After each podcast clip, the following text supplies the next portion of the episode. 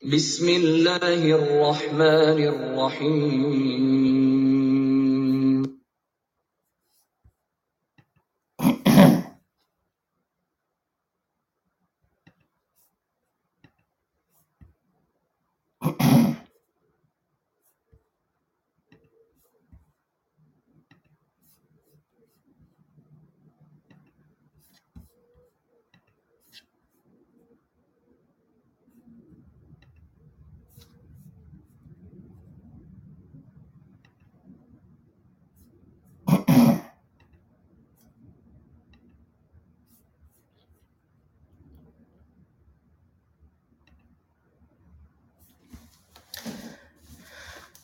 Assalamu alaikum. It is Tuesday, the second of August, two thousand twenty-two. And uh, in our series, Reflections on the Holy Quran, this is broadcast number three hundred forty-three. These days we're looking at uh, Uh, the words used in chapter two, Al-Baqarah, verse one hundred two. And uh, this is our twenty-fourth broadcast in dealing with the words of just this one verse of the Holy Quran. These broadcasts are uh, brought to you by LASER, Lahore M D A School of Education for or of Religion. This is a uh, branch of uh, the Lahore M D A movement or M D A Anjuman Ishaat-e-Islam.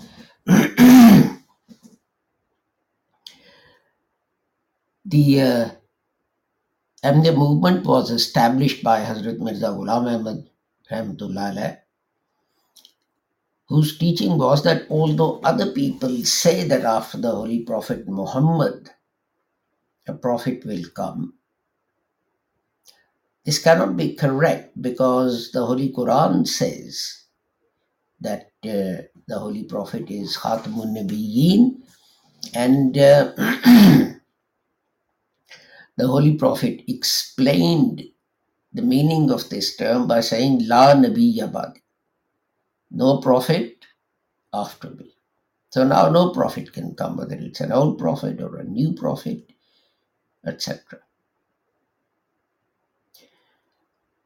The companions, radiyallahu ta'ala anhum, of the Holy Prophet Muhammad, they asked the, the Holy Prophet that uh, when uh, after sometime after previous prophets had died, their uh, ummas went astray. So what will happen to uh, the Muslims if no prophet is to come? And the Holy Prophet said that instead, Mujaddadi or reformers will appear to correct the Muslim understanding of their actions and so on, not, not Islam, but the way it's being practiced. And uh, uh, this was a chain of reformers which started appearing, who started appearing about a century after the Holy Prophet Muhammad sallallahu alaihi wasallam had passed away. And uh, Hazrat Mirza Ghulam Ahmed Sahib rahmatullahi alayhi also said that uh, his distinction from other reformers, other mujaddids, was that the hadith also spoke of the coming of a Messiah and a Mahdi. He said the hadith also says that it's one and the same person. Now, if no prophet can come, then it must be that a Muslim mujaddid has been addressed by these titles. And he said he was the person who was addressed as the Messiah and, uh, and the Mahdi. This, of course, is a, a point where there is a difference of opinion. But sadly, what happened was that uh, those uh, Muslims not in the Jamaat, not in the organization Ahmadiyya, started saying about uh, the founder that he's a heretic and uh, uh, people in the uh, Ahmadi Jamaat are heretic and so on. And uh, Hazrat Sahib did not say that those who rejected his claim were uh, non-Muslims or heretics, uh, et cetera. In response, in response, he pointed out that uh, um, to, he pointed to the hadith of the Holy Prophet, which said that uh, if one reciter of the kalima says to another reciter of the kalima that you are not a Muslim, then it's the person saying it who's not a Muslim. So much did the Holy Prophet ﷺ dislike this thing. And Hazrat Mirza Ghulam Ahmed also said that other people believe that some prophetic revelation is missing from the Holy Quran. And even some prophetic revelation that is in the Holy Quran, its command has been abrogated. The words are there. What the point is of having words in the Holy Quran which are ineffective, I don't know. But anyway, Hazrat Mirza Ghulam Ahmed said that God has said that He has revealed the Holy Quran, and God has promised in the Holy Quran that He will protect and guard it. So how can anything which is protected and guarded by Allah have something missing from it or have things in it which are abrogated and cancelled?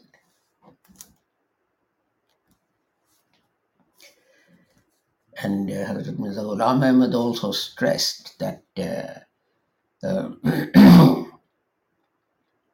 jihad is a fundamental duty of every Muslim.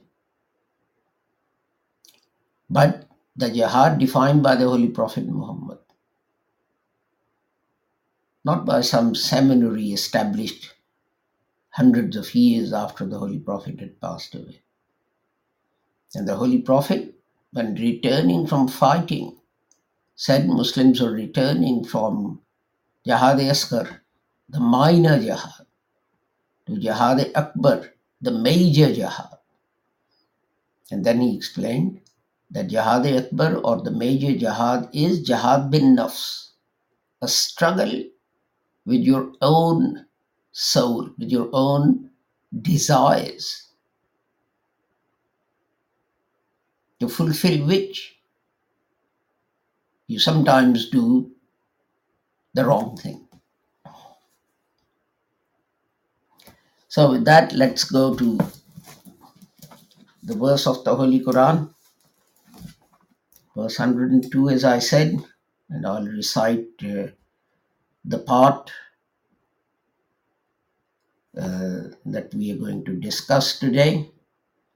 A'uzu billahi minash shaytanir rajim. Bismillahi rahmanir rahim. Wa la Sama Sharaubi Anfusahum.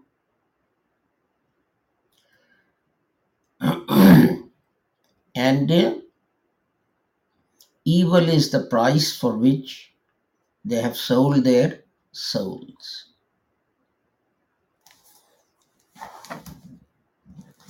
So, today we are going to look at Wa la bisa ma and sharaw. So let me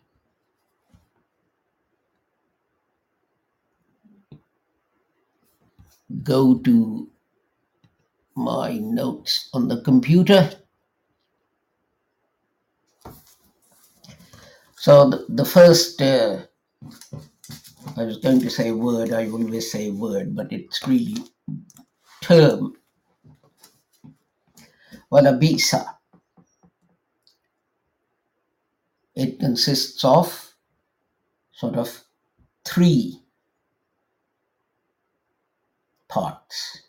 Wa, which is the connecting word, it connects what's to come with what's gone previously. La, that is emphasis, uh, to stress something, and uh, bisa, surely evil, a word, and uh, its root is ba hamza seen, and uh, this uh, root appears in the Holy Quran in six different forms, in total seventy-three times. forty times as bisa, and twenty-five times as ba's, or ba's actually, to be correct about it. And uh, it means to be wretched, to be evil, um, also to grieve. It also means stress, punishment, anything that has suffering, adversity, anything that has the significance of hardship in it. So let me go to my notes from my right.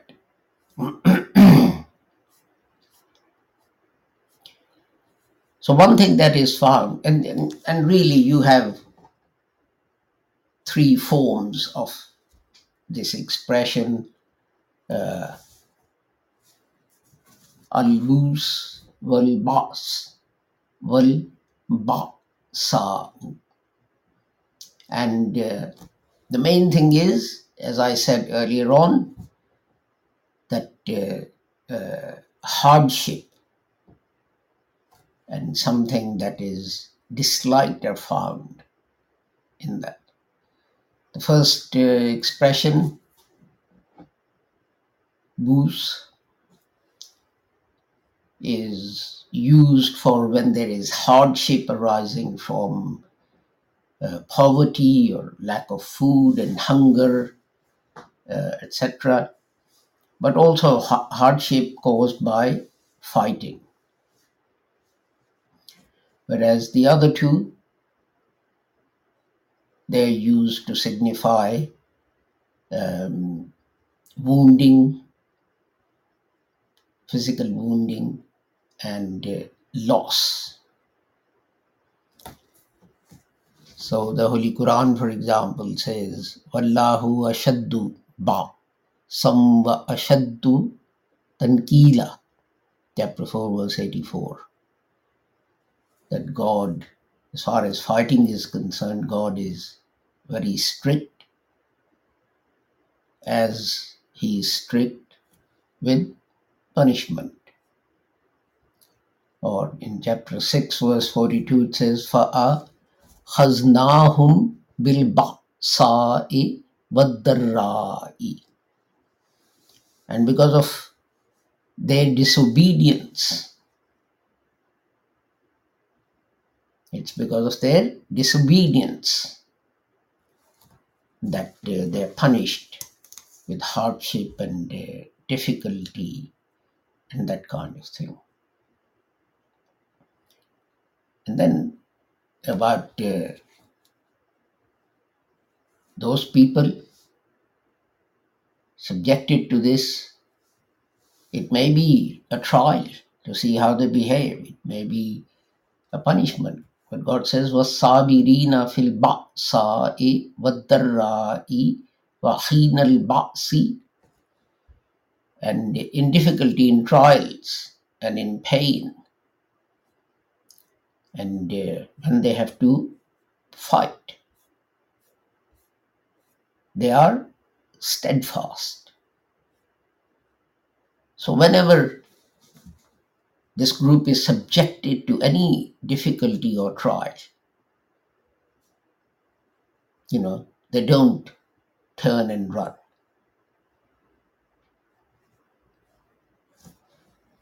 And that is the distinguishing feature of a real believer, that he doesn't give up at the time of difficulty.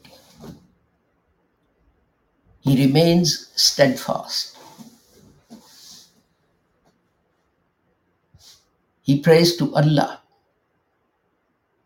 not to take away the trial that he is being subjected to, but give him strength to remain steadfast and not let the slightest doubt enter his mind. But uh, the Holy Quran also refers to a very important psychological principle which people should think over.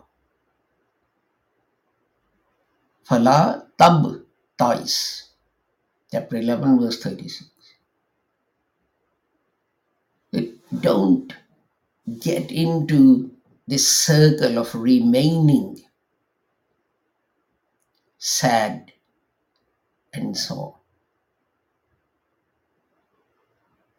So whatever the circumstances, God saying, God is saying,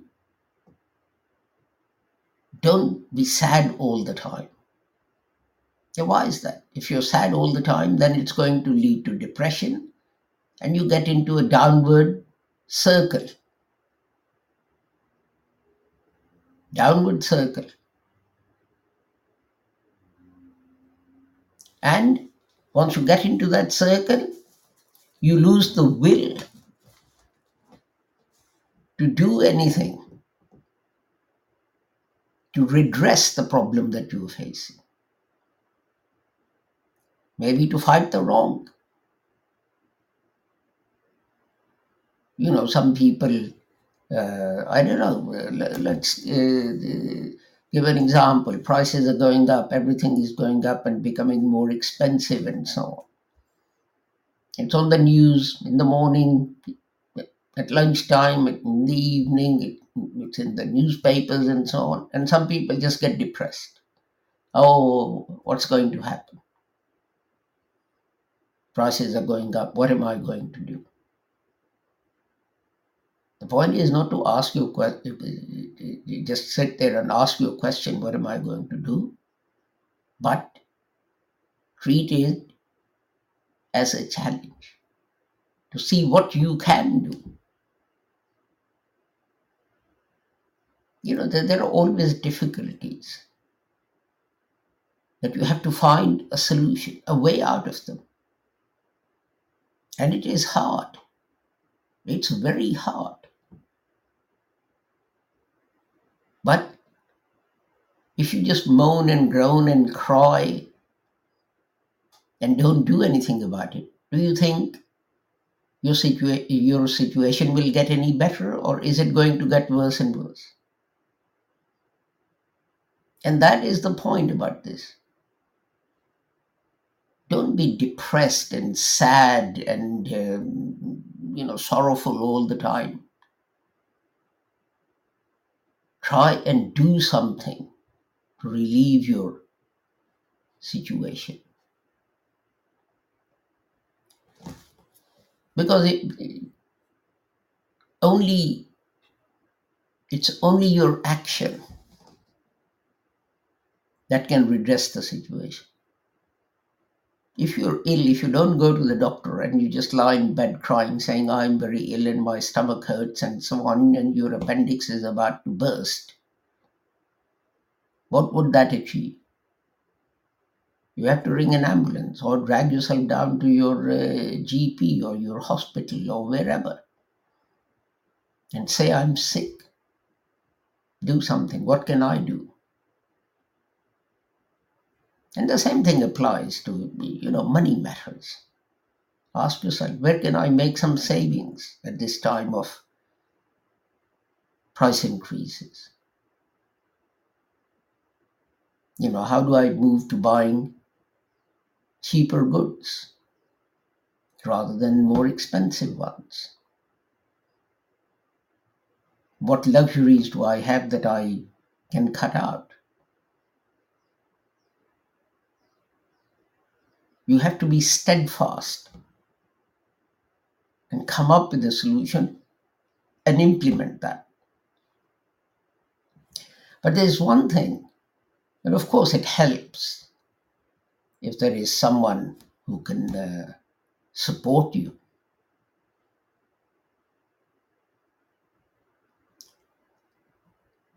But there's one thing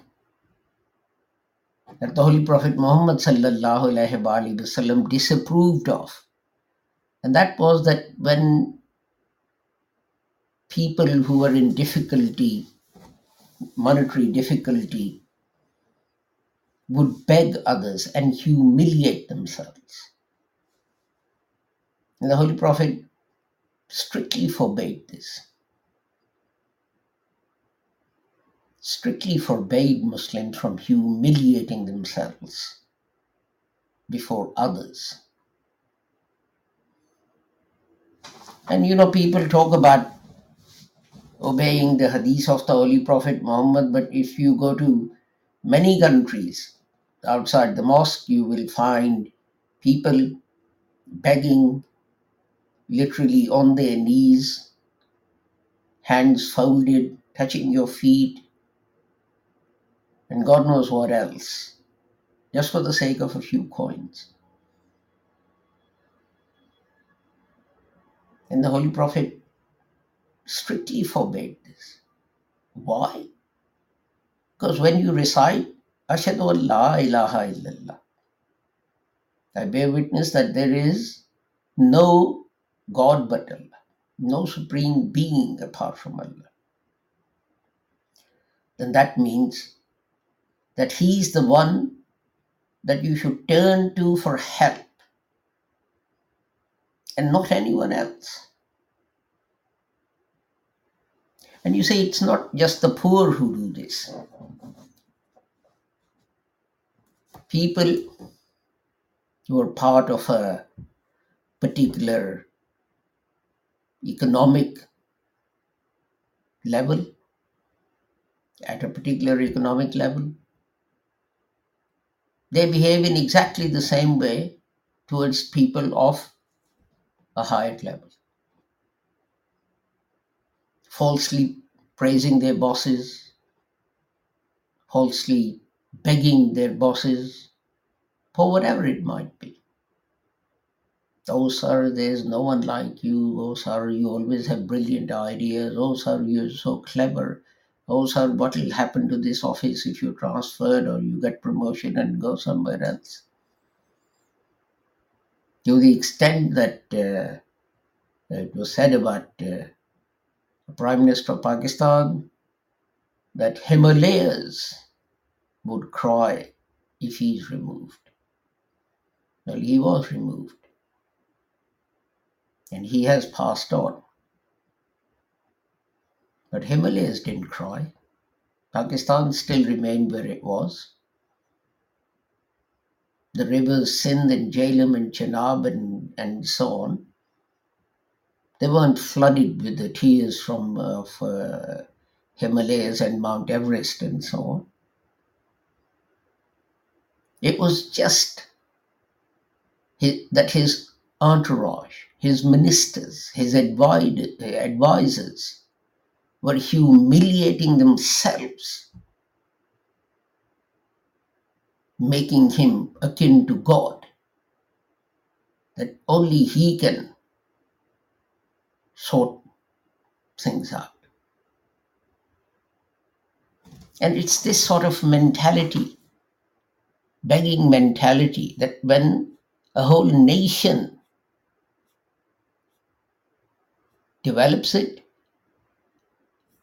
then what happens? It's a very dangerous and damaging thing for that nation, because people of that nation then become incapable of being honest. They are dishonest in talking to their bosses and, and so on, giving advice,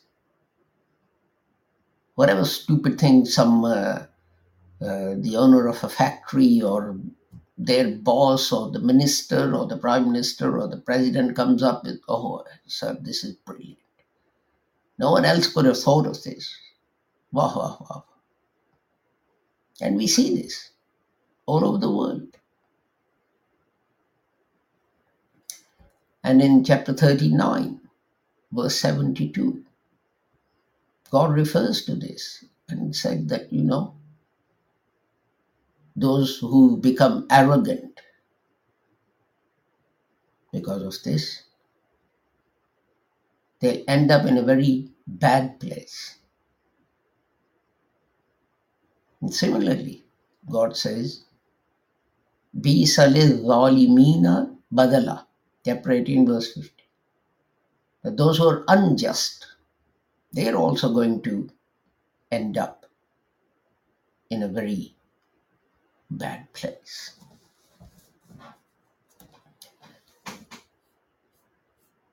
Next word that we're going to look at is ma. Just a relative pronoun. It simply means what. And the next word, sharawhu, that uh, root appears in two different forms. Actually, sorry, it consists of two Uh, segments, as they're called. First segment, shara, is a verb, and wa and hamza, that's a pronoun. Anyway, the root is sheen wa ya. It occurs in the Holy Quran in two different forms. So in total, this root appears in the Holy Quran twenty-five times, and twenty-one times, I think, as ashtara and shara, uh, four times.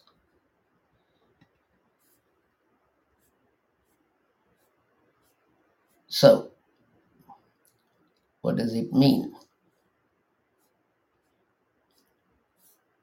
If I could find the beginning of my notes for this, I would tell you what it means.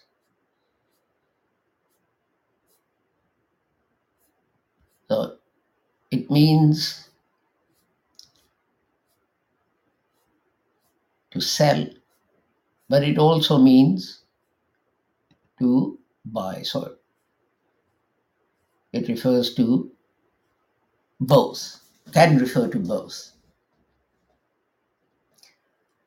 And uh, Mushtari is the buyer, the person paying the money, and ba is the person who takes the money. So when money is concerned, it's fairly clear. And the contract law maxims are very common in, in Persian, Farsi, it says Mushtari Hushar Bashad. In English, we say buyer, beware. It's literally Uh, the same as in Persian, or the Persian is the same as, uh, as as English. So when money is changing hands, it's uh, fairly clear. But you see, contract law recognizes that uh, I'm talking about English contract law, that it's not always money that changes hands.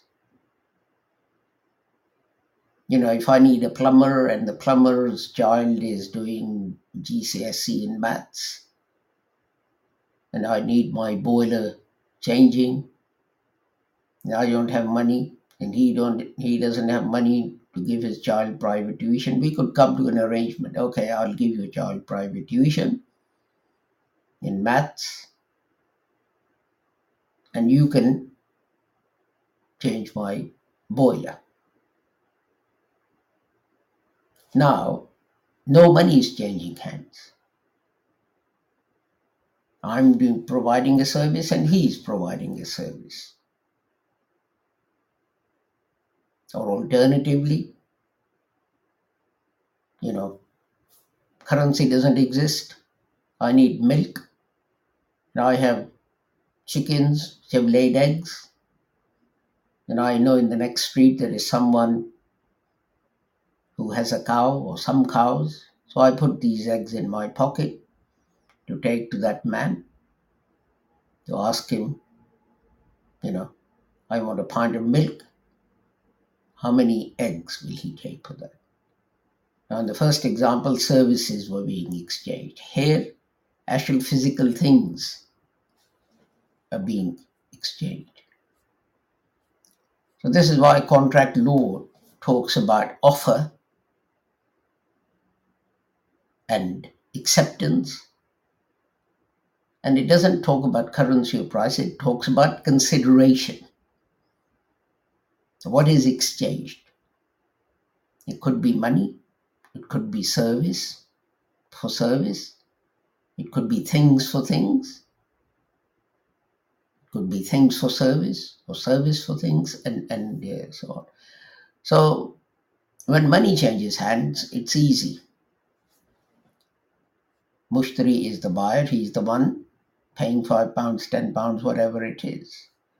But when services or goods are changing, exchanging, being exchanged, then each person is both a buyer and seller at the same time.